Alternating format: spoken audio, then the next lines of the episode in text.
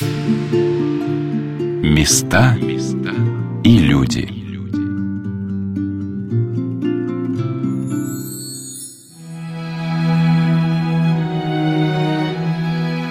Каким бы красочным и содержательным ни становился рассказ о храме Вознесения Господня в Коломенском, он представляется неизмеримо малым по сравнению с тем впечатлением, которое он оказывает на каждого человека, попадающего внутрь этого удивительнейшего места на земле. Эта белоснежная церковь, кристально чистая, какой-то космической гармонии, с каждой точки музея-заповедника притягивает взор своей надмирностью и совершенством – как будто невидимая рука Творца поставила эту изящную фигурку на карте российского ландшафта с единственной целью – притягивать наш взор, наше внимание, чтобы душа мысленно обращалась к небу, к вечности, к высоте. Прогуливаясь по галерее Вознесенского храма на закатном летнем солнышке, мне стали так понятны и созвучны слова композитора Гектора Берлиоза о его впечатлении от Вознесенского храма – я видел Страсбургский собор, который строился веками. Я стоял вблизи Миланского собора, но кроме налепленных украшений я ничего не нашел. А тут передо мной предстала красота целого. Во мне все дрогнуло. Это была таинственная тишина, гармония красоты законченных форм. Я видел какой-то новый вид архитектуры. Я видел стремление ввысь, и долго я стоял, ошеломленный. Наверное, в этом и есть загадка этой церкви, в ее невероятном духовном притяжении. От ее присутствия невозможно освободиться. Ты как будто все время мысленно возвращаешься под эти летящие ввысь своды. Я долго готовилась, чтобы пройти внутрь этого фантастического по своему воплощению храма. И экскурсовод музея Екатерина Евстахова, как человек по-настоящему любящий это место, тактично ожидала, когда я решусь переступить его порог. Как будто и действительно это было отправление ракеты, которая напоминает Вознесенская церковь, в космическое путешествие – Церковь Вознесения признана одним из самых старых и первых храмов шатрового стиля, который появляется как раз-таки в XVI веке. В русской архитектуре мы найдем еще несколько подобных церквей, но ни своими масштабами уже, ни объемами, ни высотой они уже не смогут повторить Церковь Вознесения. Они будут гораздо меньше, гораздо скромнее. А Церковь Вознесения, она останется вот такой единственной жемчужиной, таким всплеском красоты на берегу реки Москвы. И вот уже скоро 500 лет с того момента, как церковь была освящена, в 1932 году, получается, а она стоит как царевна. Ее не случайно поэт 20 века назвал царевной среди русских церквей. Это очень поэтичное и очень точное на самом деле определение, потому что другой такой церкви нет. Да, я с вами соглашусь. Думаю, многие, кто слушает нашу программу. Ну, давайте зайдем вовнутрь. Конечно. Торжественно и тихо входили под своды церкви люди, понимая, что это какое-то особое, сакральное пространство, где нет ни суеты, ни волнения, я также тихо, чувствуя себя как-то по-детски, маленькой, слушала рассказ Екатерины.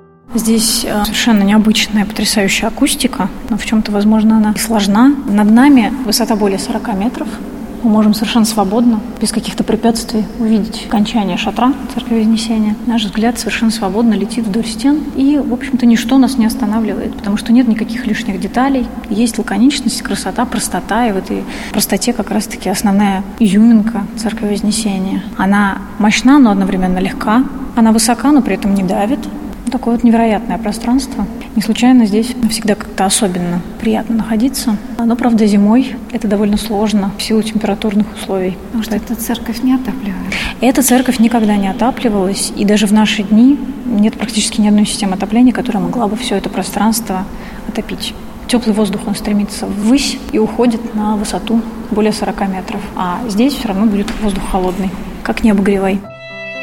Как не хотелось мне уйти от детального рассказа об архитектуре Вознесенской церкви, потому что невозможно словами передать ее художественного совершенства. Меня поразило это архитектурное изящество внутри храма. Казалось, высокие колонны украшены каким-то тончайшим белоснежным кружевом, которое дополнялось таким близким, просвечивающим в многочисленных окнах пространством неба. Как будто облачка заглядывали внутрь этого храма с любопытством – а как себя чувствуют в нем посетители? Первое, что поразило меня в домовом храме русских государей, это уникальные царские врата. Они выполнены филигранной техникой резьбы по дереву. Находясь в центре основного объема, мы с вами можем видеть основную форму Церкви Вознесения. Мы говорили о том, что это столпообразный храм, но у него есть форма равноконечного креста.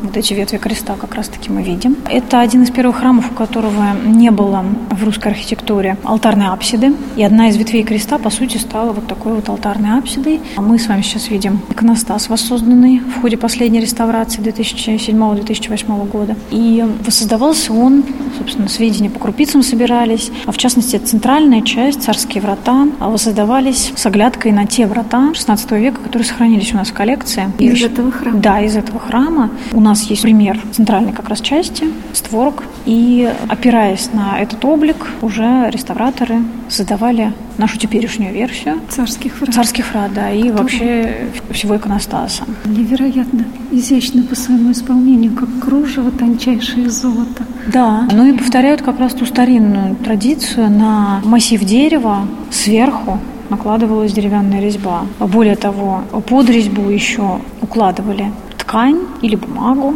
и поверх бумаги слой слюды. Так что сияние происходило не только от деталей, покрытых позолотой, но и от слюды, которая также принимала блики свечей и, соответственно, такие вот отблески очень интересные давала от поверхности дерева. Достаточно интересная такая технология. Вот у нас как раз-таки сохранились створки, по которым уже реставраторы воссоздавали заново эти врата.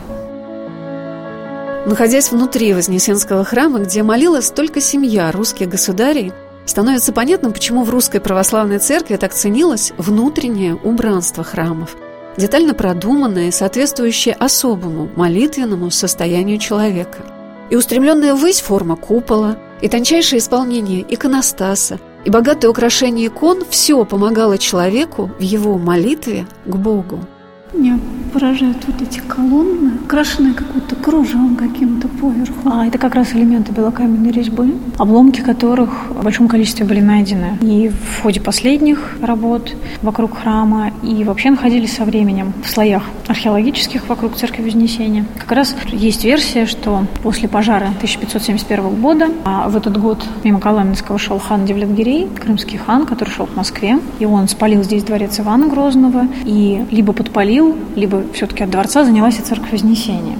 Она вот действительно обгорела. Потускло это парадное, нарядное сочетание ярко-красного и белого. И более того, белый камень стал постепенно со временем падать, сыпаться. В силу того, что белый камень, хоть его называют русский мрамор, но он совсем не такой прочный, как мрамор, хотя и мрамор довольно хрупкий материал. Известняк в этом смысле еще более хрупкий. Тем более со временем он становится еще более хрупким. А уж под воздействием внешних факторов, таких как непогоды, морозы и тем более огонь, этот камень приобретает очень большую хрупкость, и со временем белый камень либо темнеет, либо и темнеет и сыпется, действительно может быть поврежден временем. Вот эти детали у нас в экспозициях присутствуют. У нас даже есть бусина шатра. Как раз на шатер накинута такая сеточка в виде бусин. Они нам кажутся миниатюрными, как действительно такие маленькие жемчужинки, но на самом деле это довольно объемный кусок камня, который в какой-то момент, видимо, тоже пал, был найден и находится теперь в экспозиции передних ворот. В подклете также у нас есть элемент белокаменной резьбы, который можно рассмотреть поближе, но это та резьба, которая была уже обнаружена в грунте. Слушая рассказ Екатерины, мне хотелось мысленно представить наших царственных предков, стоявших здесь на молитве. Известно, что освящение храма Вознесения Господня состоялось 3 сентября по старому стилю 1532 года. На освящении присутствовал великий князь Василий III со своей второй супругой, великой княгиней Еленой и двухлетним княжичем Иоанном, будущим царем Иоанном Грозным. Известно, что Грозный царь очень любил Коломенское – Часто смотрел на просторы за рекой с галереи Вознесенской церкви, любил молиться в храме усекновения главы Иоанна Предтечи, расположенной по ту сторону Голосового оврага у села Дьякова.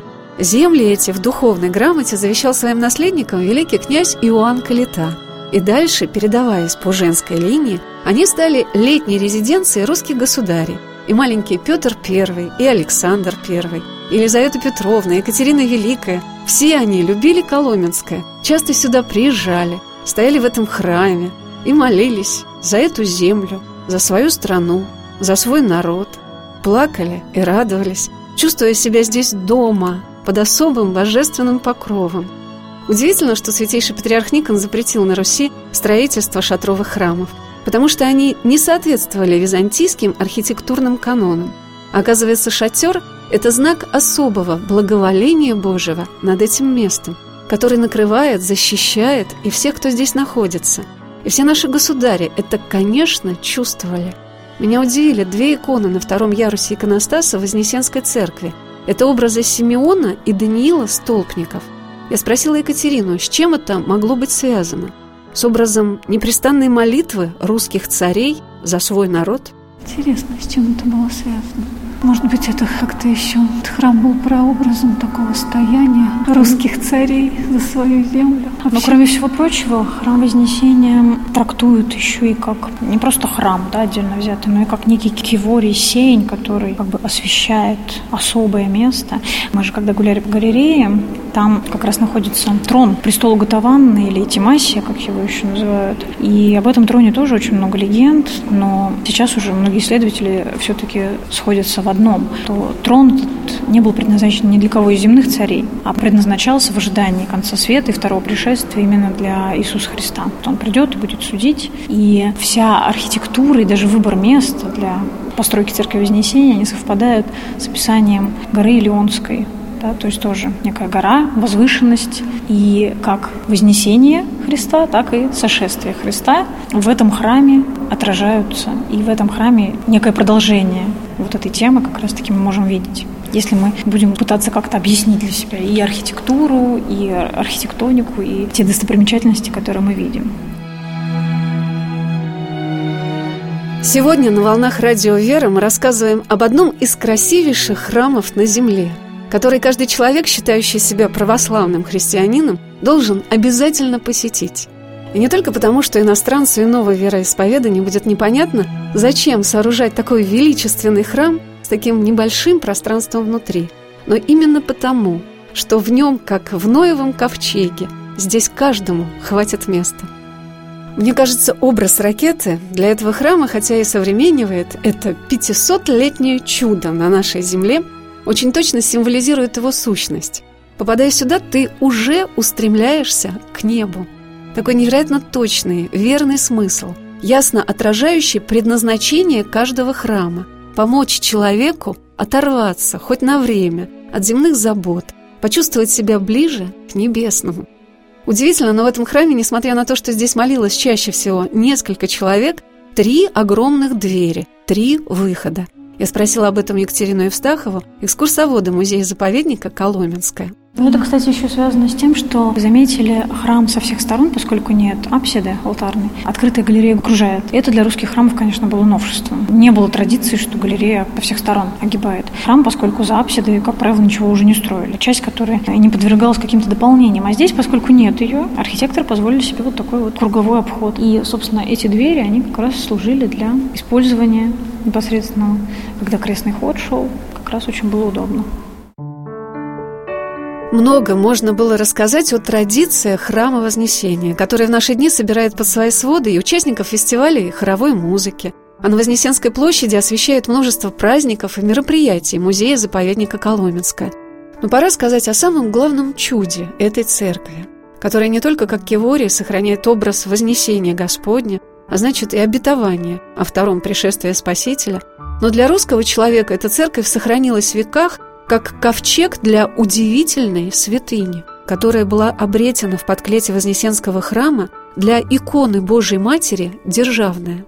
Так церковь, которая является собой благодарение Богу за рождение первого русского царя, стала хранилищем святыни, взявшей под свое покровительство Святую Русь в день, когда последний русский государь был вынужден оставить свой престол. Стоя на галерее Вознесенской церкви, Екатерина, показывая, где в древности располагалась царская дорога из Кремля, рассказала о том, с чего началось это чудесное обретение иконы Пресвятой Богородицы. Напротив, это Николо-Переринский монастырь. Да, да. Николо-Переринский монастырь. У него с Коломенским тоже достаточно тесная взаимосвязь. Во-первых, в Николо-Переринском монастыре русские правители делали последнюю остановку, прежде чем вступить уже непосредственно в Коломенское. То есть здесь была дорога? Да, на противоположном берегу как раз, по низкому берегу реки Москвы, шла царская дорога, и останавливались в монастыре. Ну, во-первых, вообще по дороге из Кремля очень часто в монастырях останавливались, которые располагались на том берегу. Делали остановки и в охотничьих угодьях государей. С собой всегда были переносные небольшие церквушки, такие походные, так что можно было остановиться, помолиться, в общем-то, в любом месте.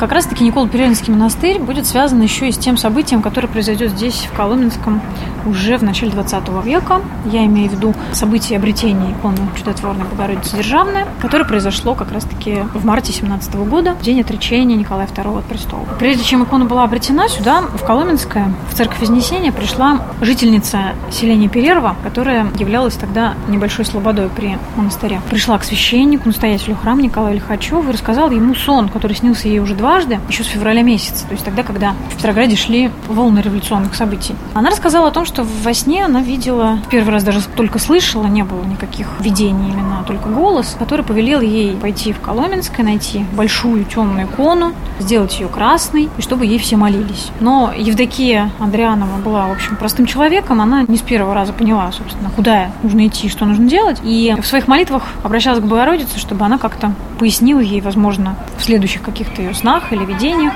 что же ей нужно сделать.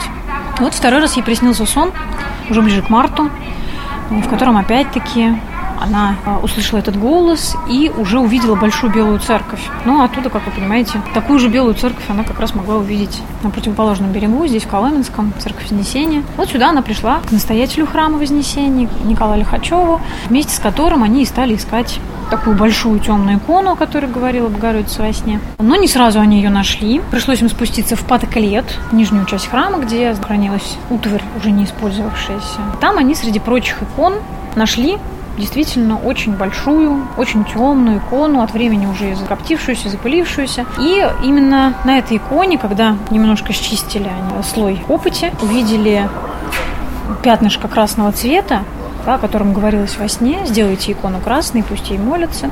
И вот когда уже окончательно очистили все полотно иконописное, э, увидели достаточно необычный сюжет иконописный. Богородица на троне символами царской власти, ну, в тот момент императорской власти, с кипетром, державой, в алом одеянии, с короной на голове, очень напоминающей императорскую корону, а на руках у нее младенец Иисус. И он благословяющим жестом как бы обращается к молящимся. Когда Евдокия это увидела, она бросилась на колени, попросила священника отслужить молебен иконе. Но совсем не сразу икона стала известна за пределами Коломенского. Но молва рассказывала о том, что вот в Коломенском найдена такая икона. Но самое интересное, что через некоторое время люди стали осознавать, что вообще икона была найдена не просто в 17 году, а именно в тот день, когда Николай II, последний император российский, отрекся от престола в пользу своего младшего брата 2 марта 17 года. Мы спустились с Екатериной в подклет церкви Вознесения Господня. Получается, вот они эти несколько крылец, да? Три крыльца. Да, только одно из них идет в сторону Георгиевской колокольни, а два всхода как-то разворачиваются именно в сторону предполагаемого места, где стояли дворцы. Но это тоже добавляет архитектуре церкви некую динамичность, и она не кажется статичной при этом. Мы идем с вами в подклет. Да, мы опускаемся в нижнюю часть храма, подклет. По сути, основное назначение подклета – нести основной объем, то есть всю мощь 40 с лишним метров красоты и толстых стен. Под клетом называют в русской архитектуре нижнюю часть зданий, либо жилых, либо церковных, в переводе под клетью. Да? То есть клеть – это у нас основное помещение. Под клетью у нас никогда не велись службы. Здесь не было захоронений, столь традиционных для подклетов 15-16 веков. То есть это изначально была архитектурная и хозяйственная часть храма. И, как гласят источники, скорее всего, первое время здесь могли хранить казну государеву, как часто бывало. Например, мы точно знаем, что в Казанской церкви царь Алексей Михайлович в подклете хранил свою казну, когда приезжал в Коломенское. Подобное же могло происходить и в XVI веке во времена князей. Подклет делится на две части – притвор и подцерковье. То есть та часть, которая находится под галереей и под основным объемом храма. Екатерина показала мне место, где сейчас находится державная икона Пресвятой Богородицы – и рассказала, что такое название предложил ей дать святейший патриарх Тихон. В своем донесении Священному Синоду он писал «По сведениям, данным членам комиссии от Церковно-археологического отдела при Московском обществе любителей духовного просвещения протереем Страховым, икона не древняя, приблизительно конца XVIII века, не старше». По форме вверху овальная, иконостасная, средней из третьего пояса пророческого – по образу написания икона принадлежит к типу цареградских икон Божьей Матери. Икона, вероятно, осталась от иконостаса, бывшего от Вознесенской церкви, ранее нынешнего. Возникло предположение, что державная икона Божьей Матери принадлежала Вознесенскому женскому монастырю в Кремле. В 1812 году во время эвакуации из Москвы при нашествии Наполеона икона в числе других была передана на хранение в Вознесенскую церковь села Коломенского вероятно, забыта там на 105 лет, пока не явила себя в положенное Господом время. Вскоре после обретения образа в 1917 году он был отреставрирован в иконописной мастерской Московского Алексеевского девичьего монастыря и вставлен в новый иконостас Георгиевской церкви, находящийся рядом с Вознесенским храмом. Мы стояли с Екатериной перед списком Державной иконы Божьей Матери в подклете Вознесенской церкви. Мы видим икону Богородицы Державной, но это икона 2008 года. Это список с той первой иконы. Один из многочисленных уже списков. Ну, тут, собственно, написано, да, что это копия. Кстати, интересно, что он в первое время носил название Богородица Коломенская. Богоматерь Державная – это более поздняя версия, которую предложил патриарх Тихон. Он как раз-таки предложил э, икону эту именовать державной в силу тех объективных внешних признаков, которые намекали на символы да, этой державы, скипетр, да, символ власти, корона императорская и одеяние Богородицы. Это точный список? А где ну, ну, он вообще практически точно. Ну, может а быть, какие-то цветовые решения могут немножко. А та икона находится сейчас в церкви Казанской. Ее можно видеть. И посетители наши, и паломники, приходящие в Коломенское, они частенько посещают церковь Казанскую, чтобы ее увидеть. Более того, на одном из пределов церкви Казанской изображено повторение иконы, для того, чтобы люди понимали, что именно совсем недалеко здесь хранится этот образ. Но путешествие его было достаточно сложным. Первое время довольно активно почитание к этой иконе люди выражали. А сюда в Коломенское стекались огромным количеством паломники. Икону эту возили первые несколько лет по фабрикам, заводам, пока еще окончательно советская власть не установилась. И действительно по Москве и Московской губернии очень многие эту икону знали, тем более, когда пришло осознание вообще момента появления именно этого образа, именно вот в таком изображений в нашей истории. И даже одна из версий нам рассказывает о том, что икона побывала в Марфа-Мариинской обители, и что у семьи последнего русского государя с собой, уже когда они отправились в ссылку, была небольшая икона повторения которую, как считают, прислала как раз Елизавета Федоровна, сестра императрицы. Так что очень много взаимосвязей даже с последними Романовыми. Хотя, как ни странно, Николай II, он был одним из тех, кто не посетил Коломенское после коронации, хотя эта традиция существовала уже очень-очень давно, и все государи, собственно, даже Екатерина II, Екатерина Великая, даже будучи иностранкой, эту традицию соблюла. Она здесь побывала и полюбила Коломенское. Действительно полюбила и стала здесь останавливаться в летнее время. А вот Николай II он здесь не бывал. Державная икона Божьей Матери явила себя русскому православному народу 15 марта 1917 года, в самый день отречения от престола государя-императора, страстотерпца царя Николая II. Весть о явлении новой иконы в день отречения государя от престола быстро стала распространяться по всей России и расценивалась верующими как знак того, что царица неба и земли взяла в свои руки управление Россией. Большое количество богомольцев стекалось в село Коломенское, и перед иконой были явлены чудеса исцеления телесных и душевных недугов. Державная икона Божьей Матери в многочисленных списках распространялась по всей Руси. Верующие в храмах, домах монашеских кельях читали перед ней молитву патриарха Тихона о спасении державы российской – После запрещения богослужения в храме Вознесения в селе Коломенском икона вместе со всеми другими иконами храма была помещена в хранилище филиала Государственного исторического музея село Коломенское, в обезглавленную в те годы церковь во имя великомученика Георгия Победоносца. После 1929 года икону передали в основное хранилище музея в здании на Красной площади. Икона находилась в церкви Вознесения, где ее и обрели. Но, правда, здесь она была довольно редко, потому что популярность была просто огромной. То есть ее обрели, на чем перенесли А потом перенесли верхнюю часть, да. Причем состояние было уже не слишком хорошим, поскольку, видимо, икона нижняя часть отсыревала, поэтому срочно пришлось проводить реставрацию. Прям-таки в ближайшее время провели реставрацию. Кстати, реставратор этой иконы потом был сослан. Когда закрыли церковь Вознесения, всю утварь из церкви Вознесения, здесь уже готовили музейное пространство, все перенесли в Георгиевскую церковь. А вот когда уже Георгиевскую закрыли в 26 году, соответственно, всю утварь оттуда вместе с утварью церкви Вознесения нужно было куда-то перенести.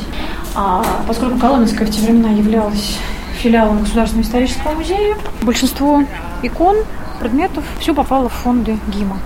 И вот представьте, что с 26 года по 89 икона Богородицы Державная, она находилась как бы в заточении, можно так выразиться, неизвестная, в общем-то, скорее всего, даже спрятанная от чужих класс. Может быть, таким образом ее хотели спасти. Мы не можем точно достоверно да, рассказать. Она была заклеена под реставрацию, планирующуюся. Не было никаких опознавательных знаков, и только вот уже в 80-е, когда многие сотрудники и сами уже стали посещать храмы и вот церковляться постепенно. История вот это как-то оказалась на поверхности и стали осознавать, что как раз-таки в записниках-то хранится та самая первая икона, обретенная в Коломенском. А за то время, несколько лет, было открытое почитание этого образа, создавали уже в большом количестве списки с нее, копии. Поэтому, в принципе, списки существовали, и у нас даже в Казанской церкви несколько икон. То есть есть вот это первый, первый образ и списки. Соответственно, когда в начале тысячелетия крещения Руси, эту икону, среди прочих, попросили из ГИМа предоставить на выставку в честь этого события. Ну, уже с 90-го года она не возвращалась. ГИМа вернулась в Коломенское, но вернулась уже в действующий храм.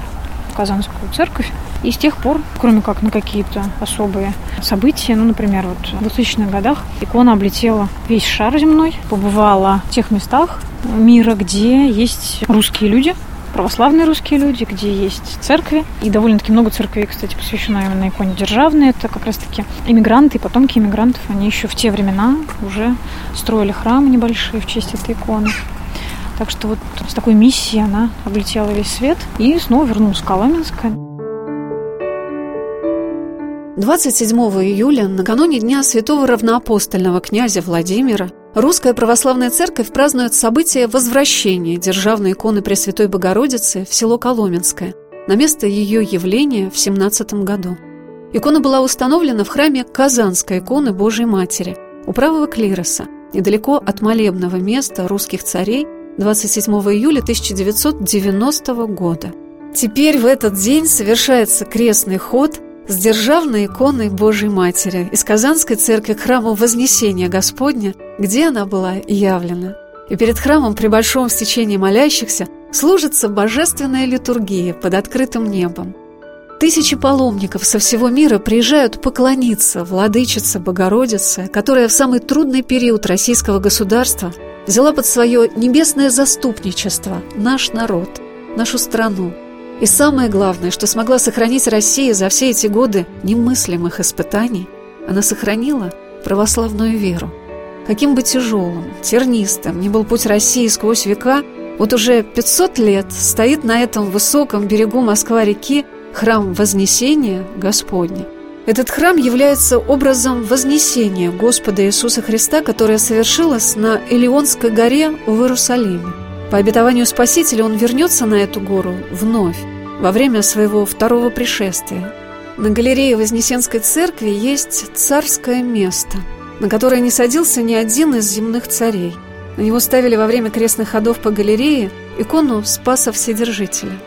И кто знает, может быть, эта церковь одна из красивейших церквей мира, как невеста Христова, как русская царевна, будет достойна того, чтобы сам Господь избрал ее для своего второго пришествия по эсхатологическим чаяниям, пророчествующим Москву новым Иерусалимом, если она будет достойна остаться в чистоте и святости, хранительницей православия на нашей земле.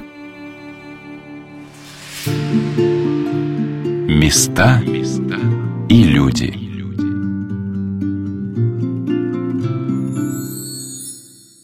Программа произведена с использованием гранта президента Российской Федерации на развитие гражданского общества, предоставленного Фондом президентских грантов.